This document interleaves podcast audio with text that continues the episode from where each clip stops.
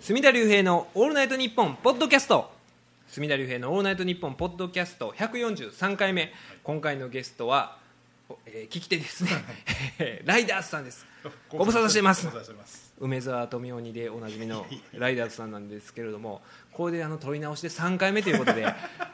今回からですね40分に収めようということで、まあ、青木さんからねアドリアン・アドニス青木さんの方から指令がございまして40分の方が上げやすいからと。長いということで試みてるんですけれどもなかなか40分だとねいつもはねだからその倍ぐらい喋ってるんでで実はねこれねライダースさんとの関係でも今3回目じゃないですか、はいはい。2日前に辻村さんとも撮ろうとして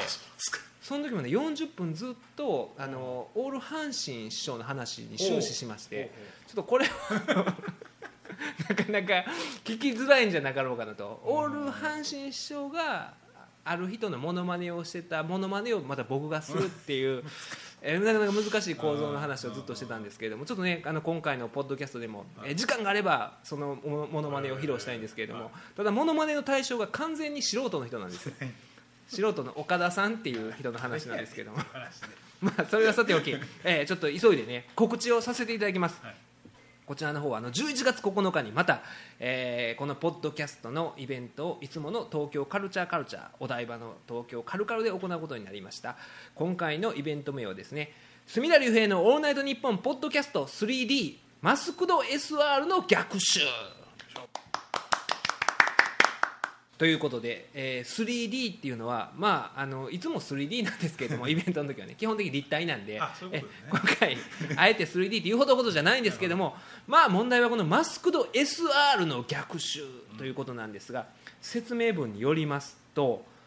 2010年秋に地上波復活を目指して始めたはずの隅田隆平の「オールナイトニッポン」ポッドキャストが本末転倒の配信4周年150回記念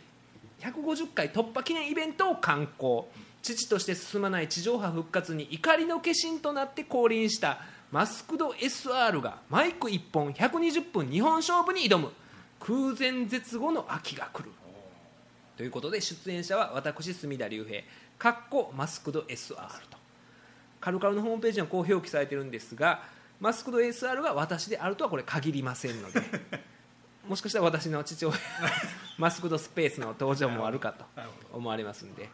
ね。えーこちらの方はですね、えー発売日が9月11日を予定していますんで9月11日のおそらく10時からなると思うんであの番組のフェイスブックページあるいは私のツイッターで、えー随時あの情報を告知いたしますのでちょっとその辺着目していただいて注目していただいて、えーできればちょっと早めにね購入していただきたいんですが、えーちょっと問題はねあの料金がなぜかあの2100円という形でね100円。100円これ明らかな便乗値上げですわ 大沢さん。2100円っていうのはちょっと高いかなと思うんですがあのねマスクも作りますんで いろいろねこの経費がかかるわけですよ。マスク作るんですよ。ちゃんとしたマスクをね。というのもあのマスクド AI 選手から、えー 141回目にね鮮烈デビューを飾ったマスクド AI 話題の。マスクド AI さんからちょっと連絡がありましてポッドキャスト聞いたぞと。あーえらいこっちゃと。業界の何年先輩ですか？12年先輩ですよ。ああ一回りね12年先輩をバカ呼ばわりしてましたからこれは怒られると思ってたら面白かったぜやーと。永田裕二選手のねゼアを語尾にゼアって作るんですつけるんですけれどもマスクド AI 選手もゼアをなあの永田選手とも仲良しなんで。で、しえー7日ですかね9月7日の東金っていうんですか千葉の。ああの大会ね、えー永田選手の自主興行はあアクティブイノベーションプレゼンツなんですよ。ほう。マスクド AI のこの AI ですね。アクティブイノえーイノベーションプレゼンツということで、えーだから同じようにゼアを語尾につけるのがマスクド AI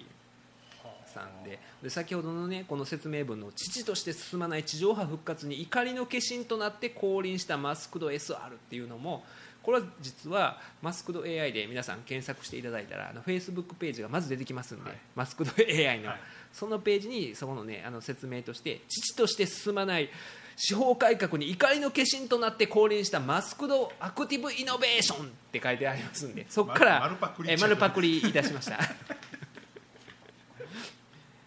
司法改革に怒りの化身となって、えーマスクマンとして降臨してこの地にね舞い降りてきてでやってることはほんまねその見てる限りは、まあ、ようビール飲んでね昼間っからビール飲んで マスクとココイチと遊びに行ったりとかマスクとココイチ選手もいるんですよ。選手かなんか分かんないんですけどとりあえずそういうねマスクマンがよう2人で遊んでますわマスクとココイチと。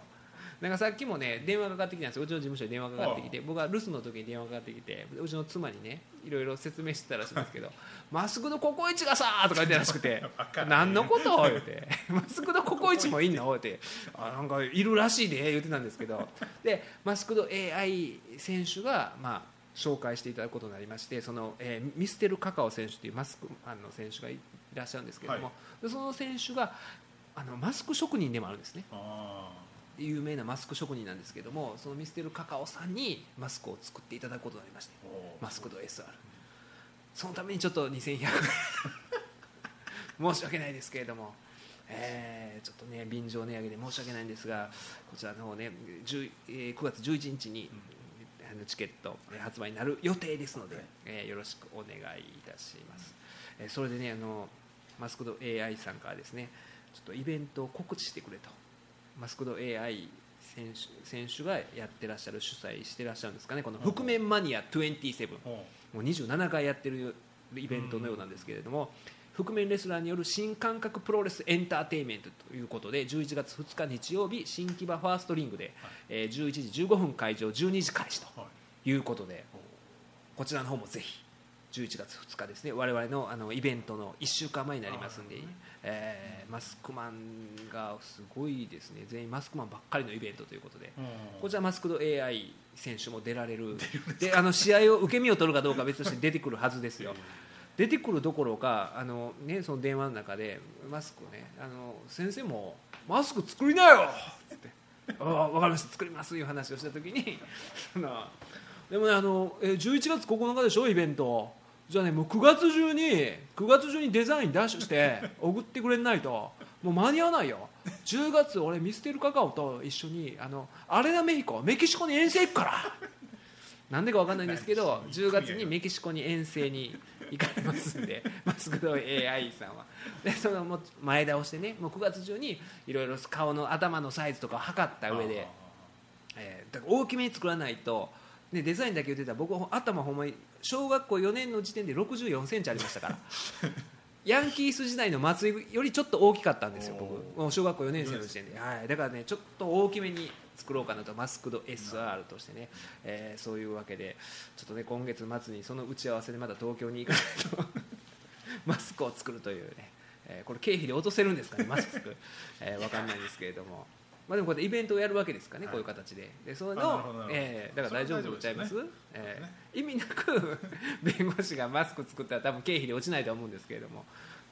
あ、そんな形でこちらのイベントもよろしくお願いします。そしてですねあのもう一つイベントは9月14日ですね。こちら京都の、えーキラットプラザ京都産業会館8階し8階シルクホールというところで、えー京都府私立中学高等学校連合会主催の挑戦する私学というイベントがございまして、私学の中学とか高校のまあ良さをアピールする、えーいろんなね私学の中学高校の高校生とかも集まって、う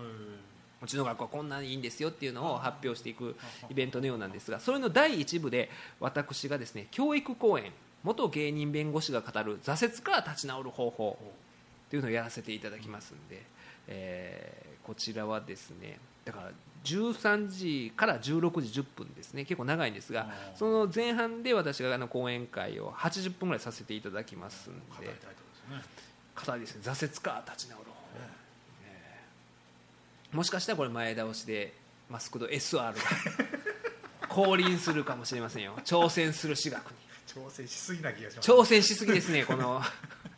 まあ私にこれ講演させる時点でねこう硬いところですよ。中学校の私立の中学高校の連合会で、えーだから前高校のね同窓会行ったんですけど全体の同窓会あったんですけど先生から言われて「お前あの教育講演会私学のやつやるらしいな大丈夫か?」って。いやほんまにね。大丈夫かって。それは言うと思います僕同窓会の時にあの内出島のあの人、えー、新藤先生ね。新藤先生。僕高校の先輩ですから、はい。新藤先生捕まえてわー言ってたら 我が君が歌ってくださいよとか言うてたらこいつ大丈夫か？って思われたみたいでお前大丈夫か？って言って挑戦する私学、えー、おそらく、まあ、マスクは間に合わないんでこの時は素顔でも、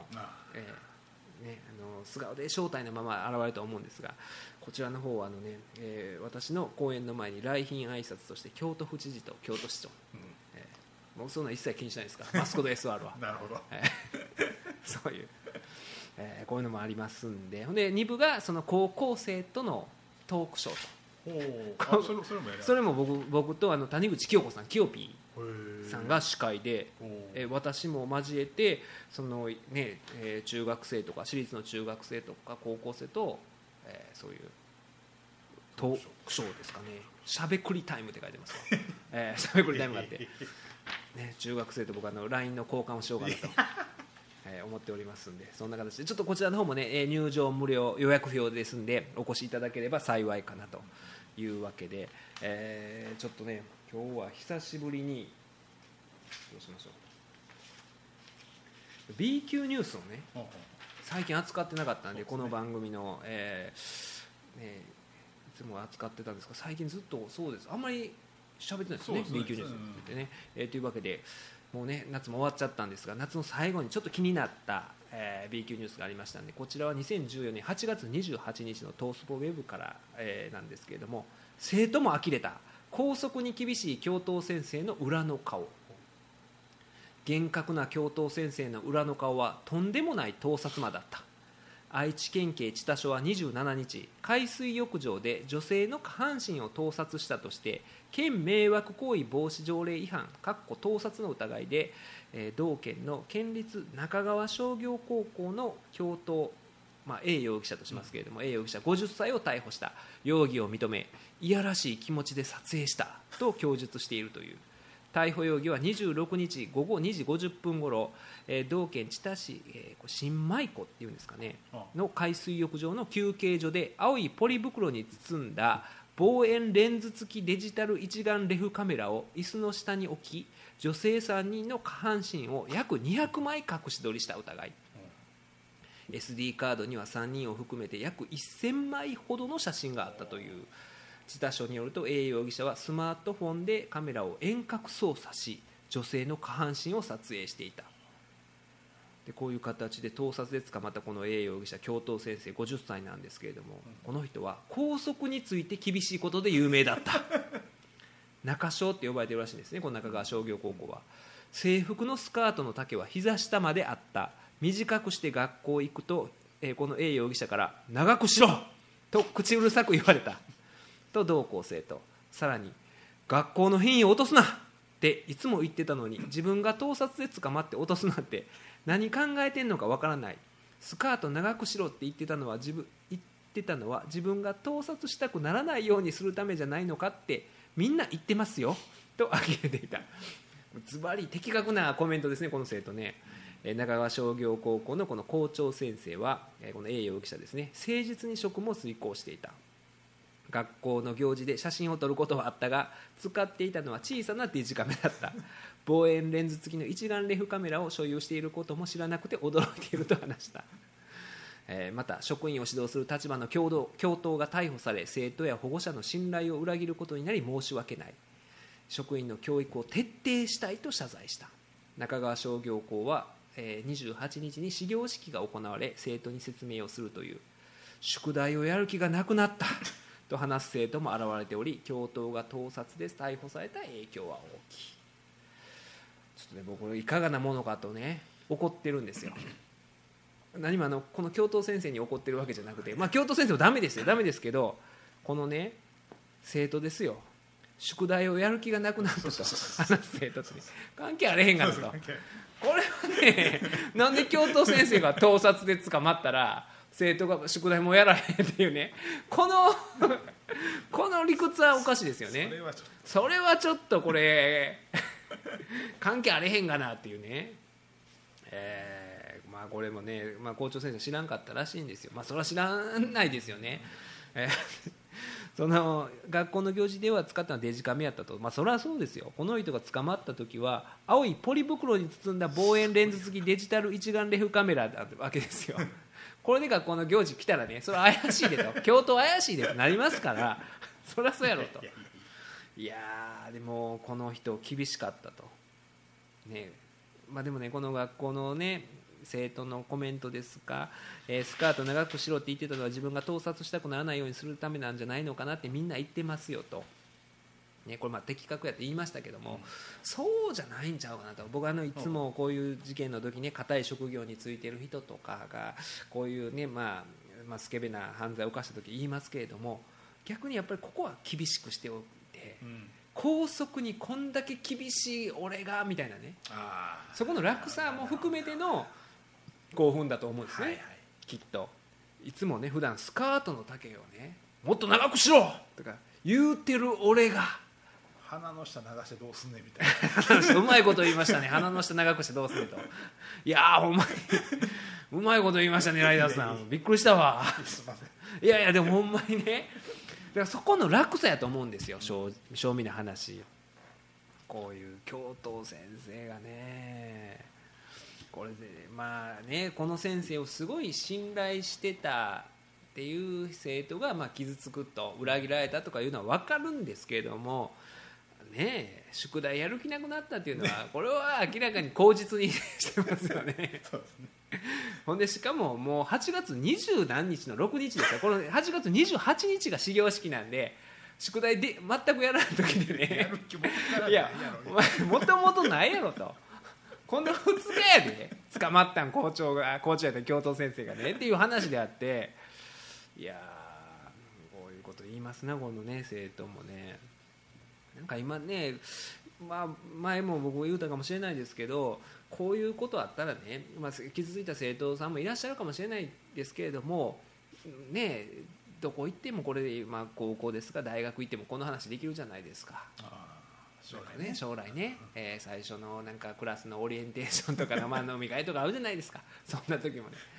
ね高校の話になるじゃないですか。それぞれの学校の話だって。いやうち校則厳しかって特に教頭先生めっちゃ厳しかってって久しとちょっとでもあれやったら丈が短かったら長くしろ!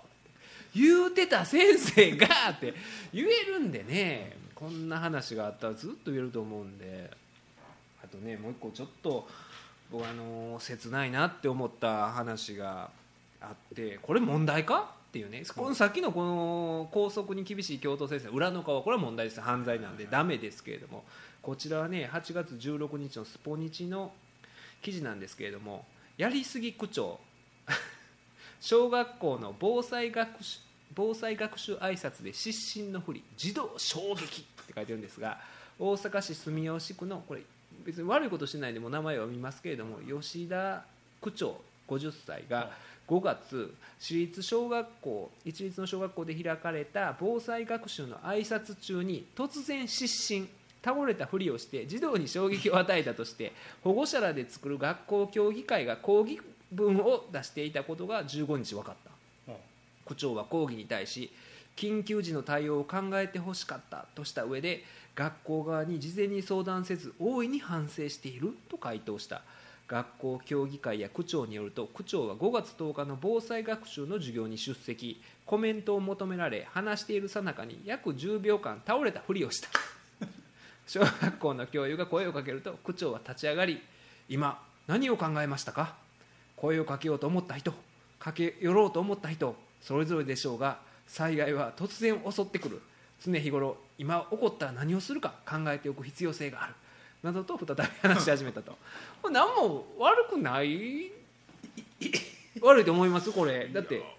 倒れたんで約10秒間ですよ。10秒間 失神この失神のふりっていうのがね多分ものすごいもう迫真性に迫った演技やったんでしょうね。急に白目向いて。何でしたっけ？あのあるある探検隊のあの失神する、はい、最後西川君西川君みたいなね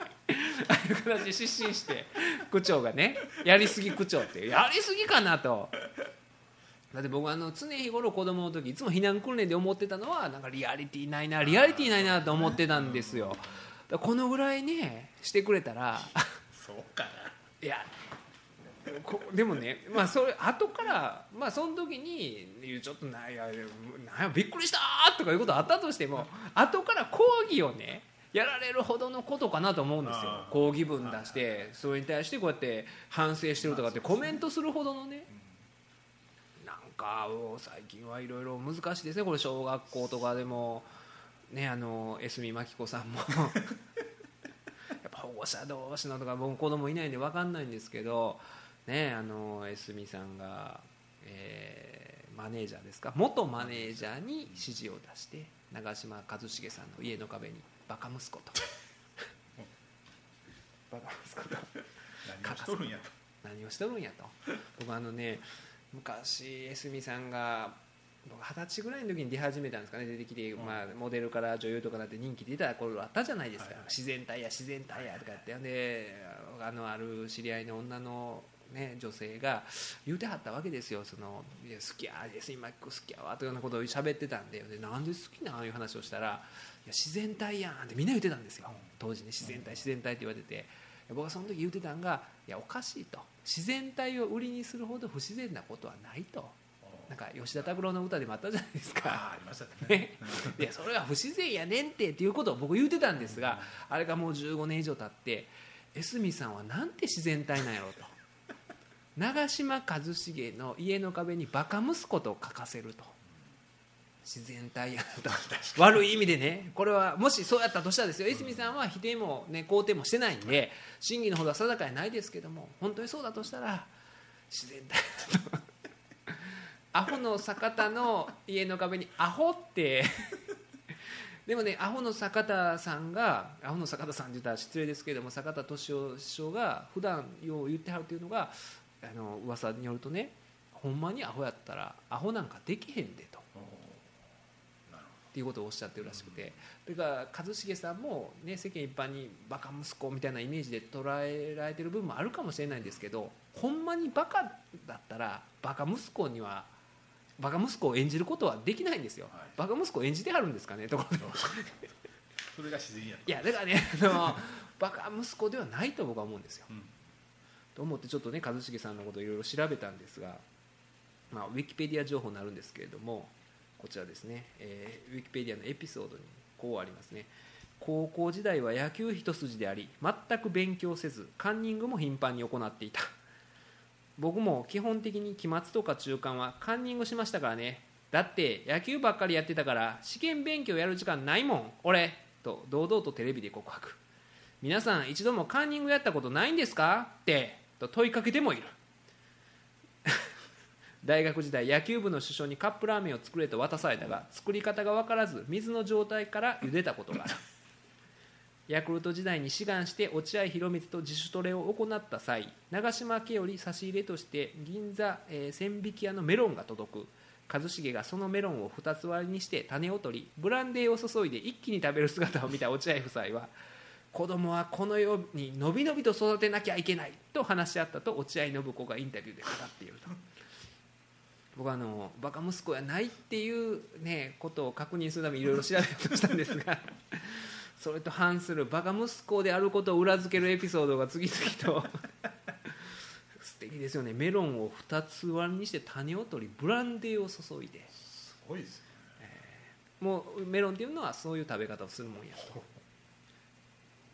で落合夫妻が子供はこのようにのびのびと育てなきゃいけないと思って福士君がその結果。その結果まあでものびのびと育ってらっしゃいますから。えーでもすごいのは福士君はプロ野球選手にはなれなかったし、ね、ホームランも当然なんか1本も打ってないわけですけど一茂さんは現役時代合計18本のホームランを打ってるんですよ。なかなかのもんですからね、えーだからねえまあバカ息子って書かれた気持ちってどういう気持ちなんですかね。こう壁に「バカ息子」って書かれて。でその報道が出た「週刊文春」に出た次の日ですわ。あの、えー、羽鳥さんがやって「モーニングバード」はいはいはい。コメンテーターやってはるじゃないですか。なんか見てたらね まあどんな空気やったんかとか思うんですよね。当然取り上げないんですけれども絶対スタッフも全員知ってるしかつね他の出演者も知ってるわけじゃないですか。バカ息子の件言うてええんかなっていうね。でそういうイメージで見たらなんかワイプとか落ちてもバカに見えるんですねこれが。いやまあねでも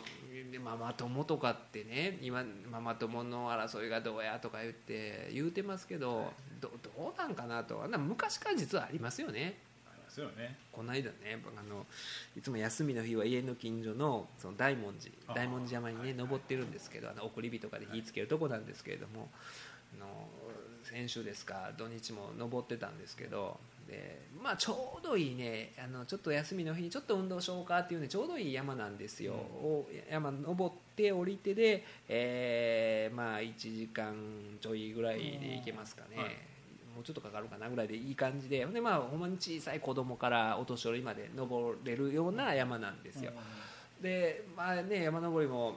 普段ねこういうなんかようわけわからんこと言っててもなんか山登りとかしてると気持ちよくなるというか、はなんかそういうなんていうんですかね。それこそねすれ違う時に全然しない人でも挨拶するじゃないですか。あ山の中って。ね「おはようございます」とかはい「こんにちは」とかね。だからあのすがすがしい気分になるというか晴れやかな気持ちになるというかね。なるんですけれども。でまあ頂上上がってしばらくそのうちの嫁さんと一緒に登ってて休んでて「ああ気持ちええな山は」みたいな汗かいて気持ちええなみたいな話をしてたらそのなんでしょうおばあさんですね。もう結構なおばあさんですよ。だからえー、70, 70代でしょうねぐらいのおばあさん3人組がなんか喋ってはったんですよ、まあ、でもねそのおばあさんまあ気持ちよさそうな顔してねああほんま山登ったら心洗われるわであのさんとこの奥さんなってあの人あれやで前あの遊びに誘うの声かけへんかったらえらい怒らって次会った時もう顔の層変わってたわ。わかるわかるあそこの奥さんそうやろ？って怖いわいやこの奥さんほんま前からそうやで。顔の層変わってた。うん顔の層変わってた。最初に言うてはったのは「心洗われるわ」から入って「れてへんがな」みたいなね。だからやっぱりねあのまあ女の人が複数に集まると、まあ、女の人だけじゃないと思いますけどそうなるんですよね。きっと。そういうもんなんですよ。ただ直接ね言うかどうかはねまた次元が違うじゃないですか、あんた顔の層変わってるねと。だから江角真紀子さんがやったらあの家の壁に顔の層変わってたっつって落書きさせたりとか。まあこれもあくまでその文春の報道によるとそうやって。るだけですよほんまにそうかどうか分かんないですけど。みんなそんなの言うてますよねほんまに、うん、いやあれ面白かったですねほんまに。全然。その現れてへんっていうのがね。もうだからもうそういうもんでしょうと思うんですよね。だから僕なかなか難しいなとか思うんですね。ああいうねあの一方ではいじめはしたらあかんということを言いつつ言うてる親がそんなことをしてたりとかで年取ってもそんなね山登ってまあ日常の中で一番気持ちがなんか爽やかな気分になる時にもう二言目には「あそこの奥さん。まあ怖いわ。忘れてただけ。ほんま怖いえああ怖い。ってずーっと言ってたんですよ。いやほんまだからねなかなかその辺がね難しいですよね。子供にどういうメッセージというかね子育てをする時に僕子供いないんですけど。でもねだから悪口言うなっていうのもおか難しいなと思うんですよ。人間ってやっぱり人のこと悪くもう言うじゃないですか。そういう気持ちも持つし。ただ僕はだからそのそれを本人に伝えたらダメやと思うんですよねあの陰陰口はいいっていうのもそれもおかしいとは思いますけども積極的にそういうことを言うべきはないかもしれないですけどもそれはまあ人間の感情としてね抑えられない部分じゃないかなと思うんですよ。でもだからといってそれをね直接その人に言うたりとかしたらもうそれはねあのそれこそいじめの構造になるし、うん、だからねやっぱりまあその辺難しいですよね。だから子供子育てとかって。いやなんか教育講演会ねしてなダメなんでね今思ってるわけですよ。だからねそのなんかいじめをなくすとかいうのは簡単ではあるんですけど、だからそれこそあの LINE 不義の問題とかでもそのテリーさんがね、えー、こいつなんでなんでしたっけこいつキモいじゃんみたいなことでって言うたっていうね。でも、まあ、仮にキモかったとしてもやっぱりそういうテレビでいじめはあかんとかっていう番組で言うつつ一方でキモいやつにはキモいって言っていいみたいなことはこれはメッセージとして僕は伝えたらダメだと思うんですよ。それは。えー、これはこう中学とか中学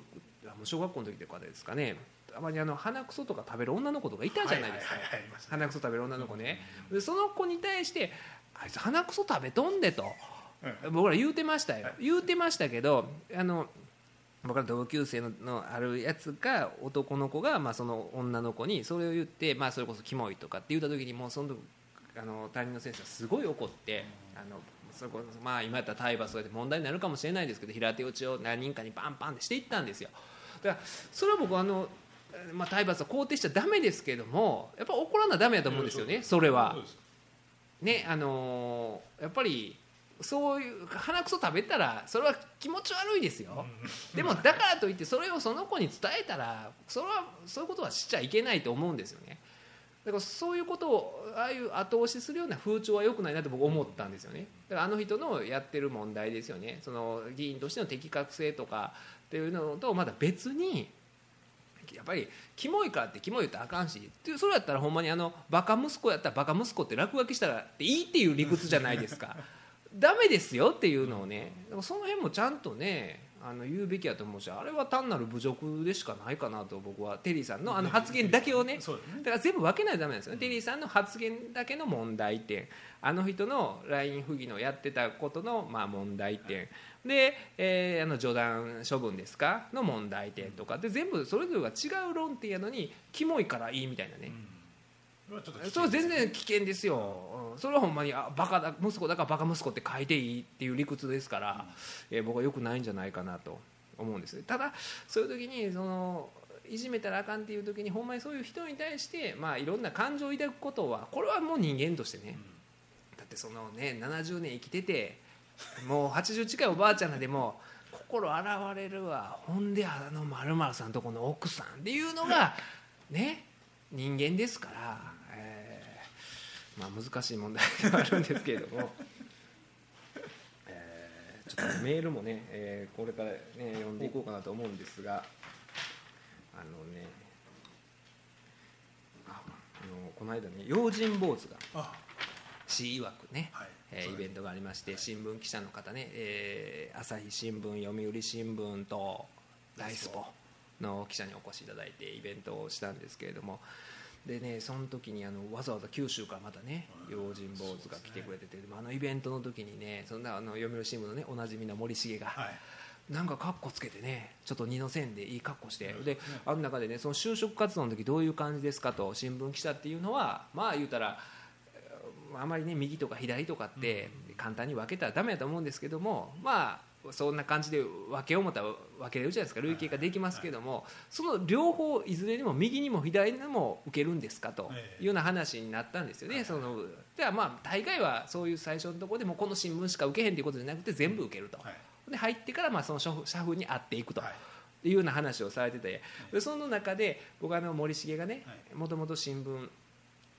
記者だけじゃなくてマスコミ全般受けてたということで、日本放送ね受けに行った時に乳首に富士山系グループの落書きをしてバッとガバッと見せて、最終面接で見せて落とされたっていうね話知ってるんでその話を振ろうと思ってで就職でどういう感じなんですかみたいな話の時にでみんないろいろその新聞でもいろいろ受けるって言った時に森重さんでもあのラジオも受けてたんですよねっていう話を振ったら「ええ受けました」って。